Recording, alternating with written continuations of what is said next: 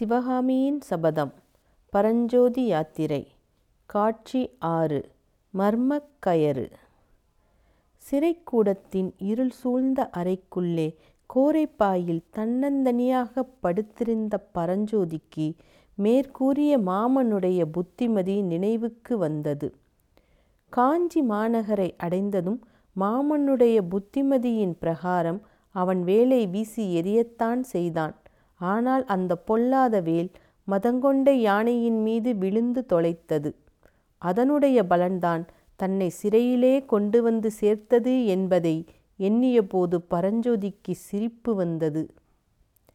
காஞ்சி மாநகர் சேர்ந்த முதல் நாள் இரவை தான் சிறைச்சாலையில் கழிக்க வேண்டியிருந்தது என்பதை அவனுடைய தாயும் மாமனும் அறிந்தால் என்ன நினைப்பார்கள்?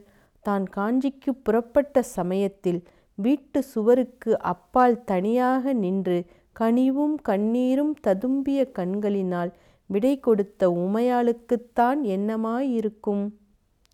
காஞ்சியில் தமிழ் கல்வியும் சிற்பக்கலையும் கற்றுக்கொண்டு திரும்பி ஊருக்குப் போனதும் இந்த முதல் நாள் சம்பவத்தை சொன்னால் அவர்கள் ஒருவேளை நம்ப மறுத்தாலும் மறுக்கலாம்.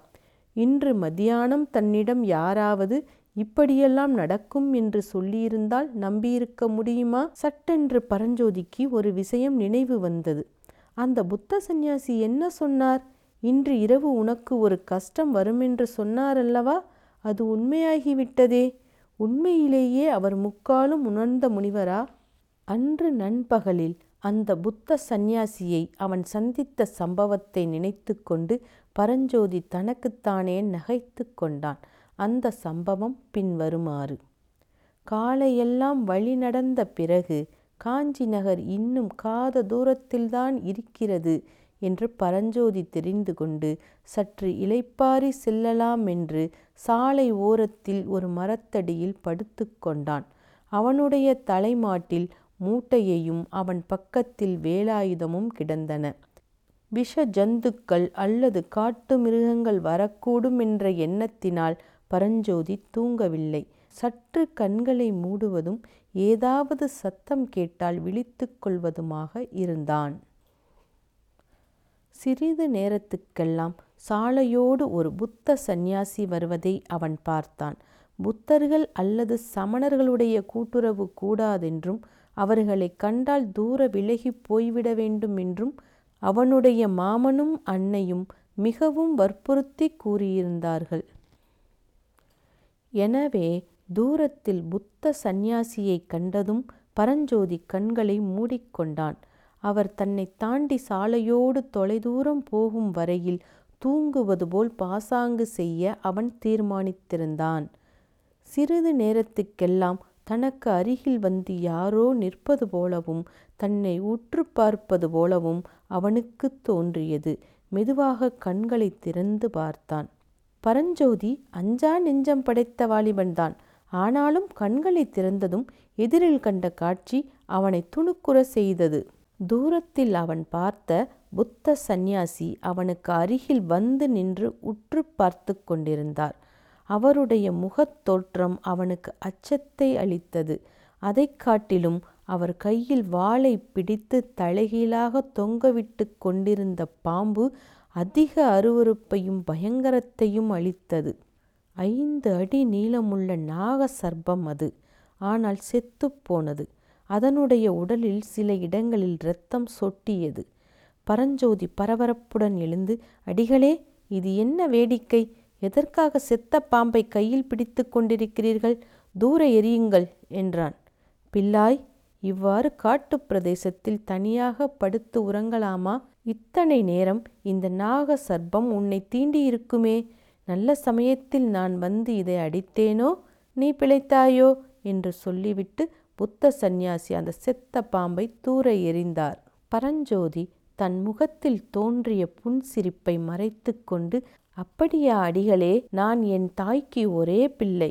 என்னை நீங்கள் காப்பாற்றியதற்காக என் தாயார் தங்களுக்கு ரொம்பவும் நன்றி செலுத்துவாள் என்றான். பிறகு அவன் மூட்டையையும் வேலையும் எடுத்துக்கொண்டு எழுந்து நின்று தங்கள் திருநாமம் என்னவோ?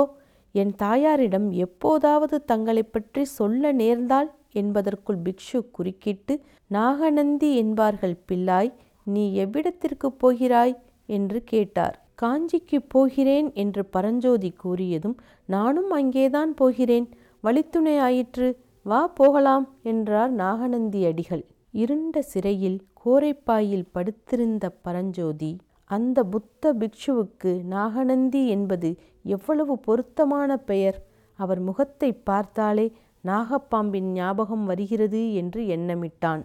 அந்த நாகநந்தி அடிகள் வருங்காலத்தை ஞான திருஷ்டியினால் அறிந்துதான் சொன்னாரோ அல்லது குருட்டாம்போக்காய் சொன்னாரோ அவருடைய ஜோசியத்தில் முற்பகுதி நிறைவேறிவிட்டது.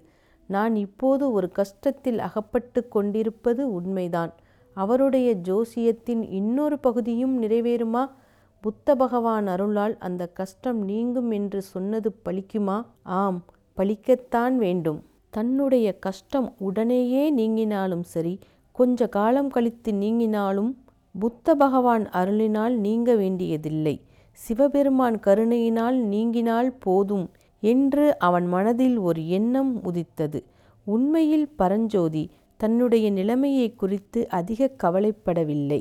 தான் ஒரு குற்றமும் செய்யவில்லை என்பதும் அரும்பெரும் செயல் ஒன்று புரிந்திருப்பதும் அவனுக்கு தெரிந்துதான் இருந்தது. ஏதோ தவறுதலினால் தன்னை சிறையில் அடைத்திருக்கிறார்கள் என்றும் உண்மை தெரியும்போது தன்னை நிச்சயம் விடுதலை செய்து விடுவார்கள் என்றும் உறுதியாக நம்பினான். எனவே இன்றிரவு நிம்மதியாக தூங்குவதுதான் சரி. ஆனால் ஏன் தூக்கம் வரமாட்டேன் என்கிறது? ஓஹோ எல்லாம் இந்த சான் வயிறு செய்யும் காரியம்தான்.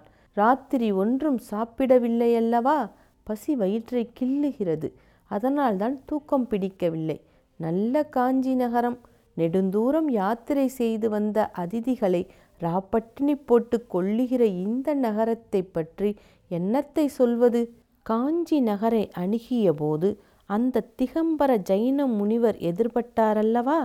அந்த ராப்பட்டினிக்காரனின் முக தரிசனத்தின் பலன்தான் இன்றிரவு தனக்கு அன்னமும் அபாவமாய் போய்விட்டது போலும்.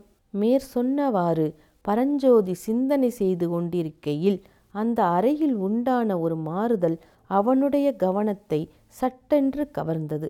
சற்று முன் வரையில் இருள் சூழ்ந்திருந்த அந்த அறையில் இப்போது கொஞ்சம் வெளிச்சம் காணப்பட்டது. இந்த மாறுதலுக்கு காரணம் என்னவென்று அதிசயத்து பரஞ்சோதி மேலே பார்த்தான். கூரையில் இருந்த சிறு துவாரத்தின் வழியாக சந்திர கிரணம் உள்ளே புகுந்து வந்ததுதான் என்று தெரிந்தது. இத்தனை நேரம் இல்லாமல் இப்போது திடீரென்று மேற்படி துவாரம் எப்படி ஏற்பட்டது? என்று ஒரு கணம் பரஞ்சோதிக்கு வியப்பாயிருந்தது. இல்லை இல்லை. துவாரம் எப்போதும் இருந்திருக்க வேண்டும். ஆனால் துவாரத்துக்கு நேராக இப்போதுதான் சந்திரன் வந்திருக்கிறது என்று தனக்குத்தானே சந்தேக நிவர்த்தி செய்து கொண்டான். ஆம் பூரணச்சந்திரனுடைய மோகன நிலவானது வெளி உலகத்தையெல்லாம் அப்போது சொப்பன சௌந்தரிய லோகமாக செய்து கொண்டிருக்கிறது. அந்த விஷயத்தை தனக்கு எடுத்துச் சொல்லி தன்னுடைய வயிற்றெரிச்சலை கொட்டிக்கொள்வதற்காகவே மேற்கூரை துவாரத்தின் வழியாக அந்த சந்திர கிரணம் உள்ளே புகுந்து வருகிறது போலும். ஆஹா இது என்ன? உள்ளே வரும் நிலவு வெளிச்சம் இவ்வளவு அதிகமாகிவிட்டதே. துவாரம் பெரிதாகியிருப்பது போல் தோன்றுகிறதே. அடடே முதலில் பார்த்தபோது ஒரு கைகூட நுழைய முடியாத சிறு துவாரமாயிருந்தது. இப்போது ஆள் நுழையக்கூடிய அளவு பெரிதாகிவிட்டதே. இது என்ன இந்திரஜாலமா அல்லது மகேந்திர ஜாலமா? மகேந்திர சக்கரவர்த்தி ஆளும் காஞ்சி மாநகரம் மாயாஜால நகரமாயிருக்கிறதே. ஐயையோ இது என்ன பயங்கரம்? பரஞ்சோதியின் மூச்சே ஒரு நிமிஷம் நின்று போய்விட்டது. மேற்கூரை துவாரத்தின் வழியாக நெளிந்து நெளிந்து கீழே வந்தது ஒரு நீளமான பாம்பு. இல்லை இல்லை பாம்பு இல்லை. அது வெறும் கயிறுதான். பரஞ்சோதிக்கு போன உயிர் திரும்பி வந்தது. சீ இன்று மதியானம் அந்த புத்த பிக்ஷு செத்த பாம்புடன் வந்து தன்னை திடுக்கிட செய்தாலும் செய்தார் கயிற்றை பார்த்தால் கூட பாம்பு மாதிரி தோன்றுகிறது. மேற்கூரை துவாரத்தின் மர்மம் இப்போது புலப்பட்டது.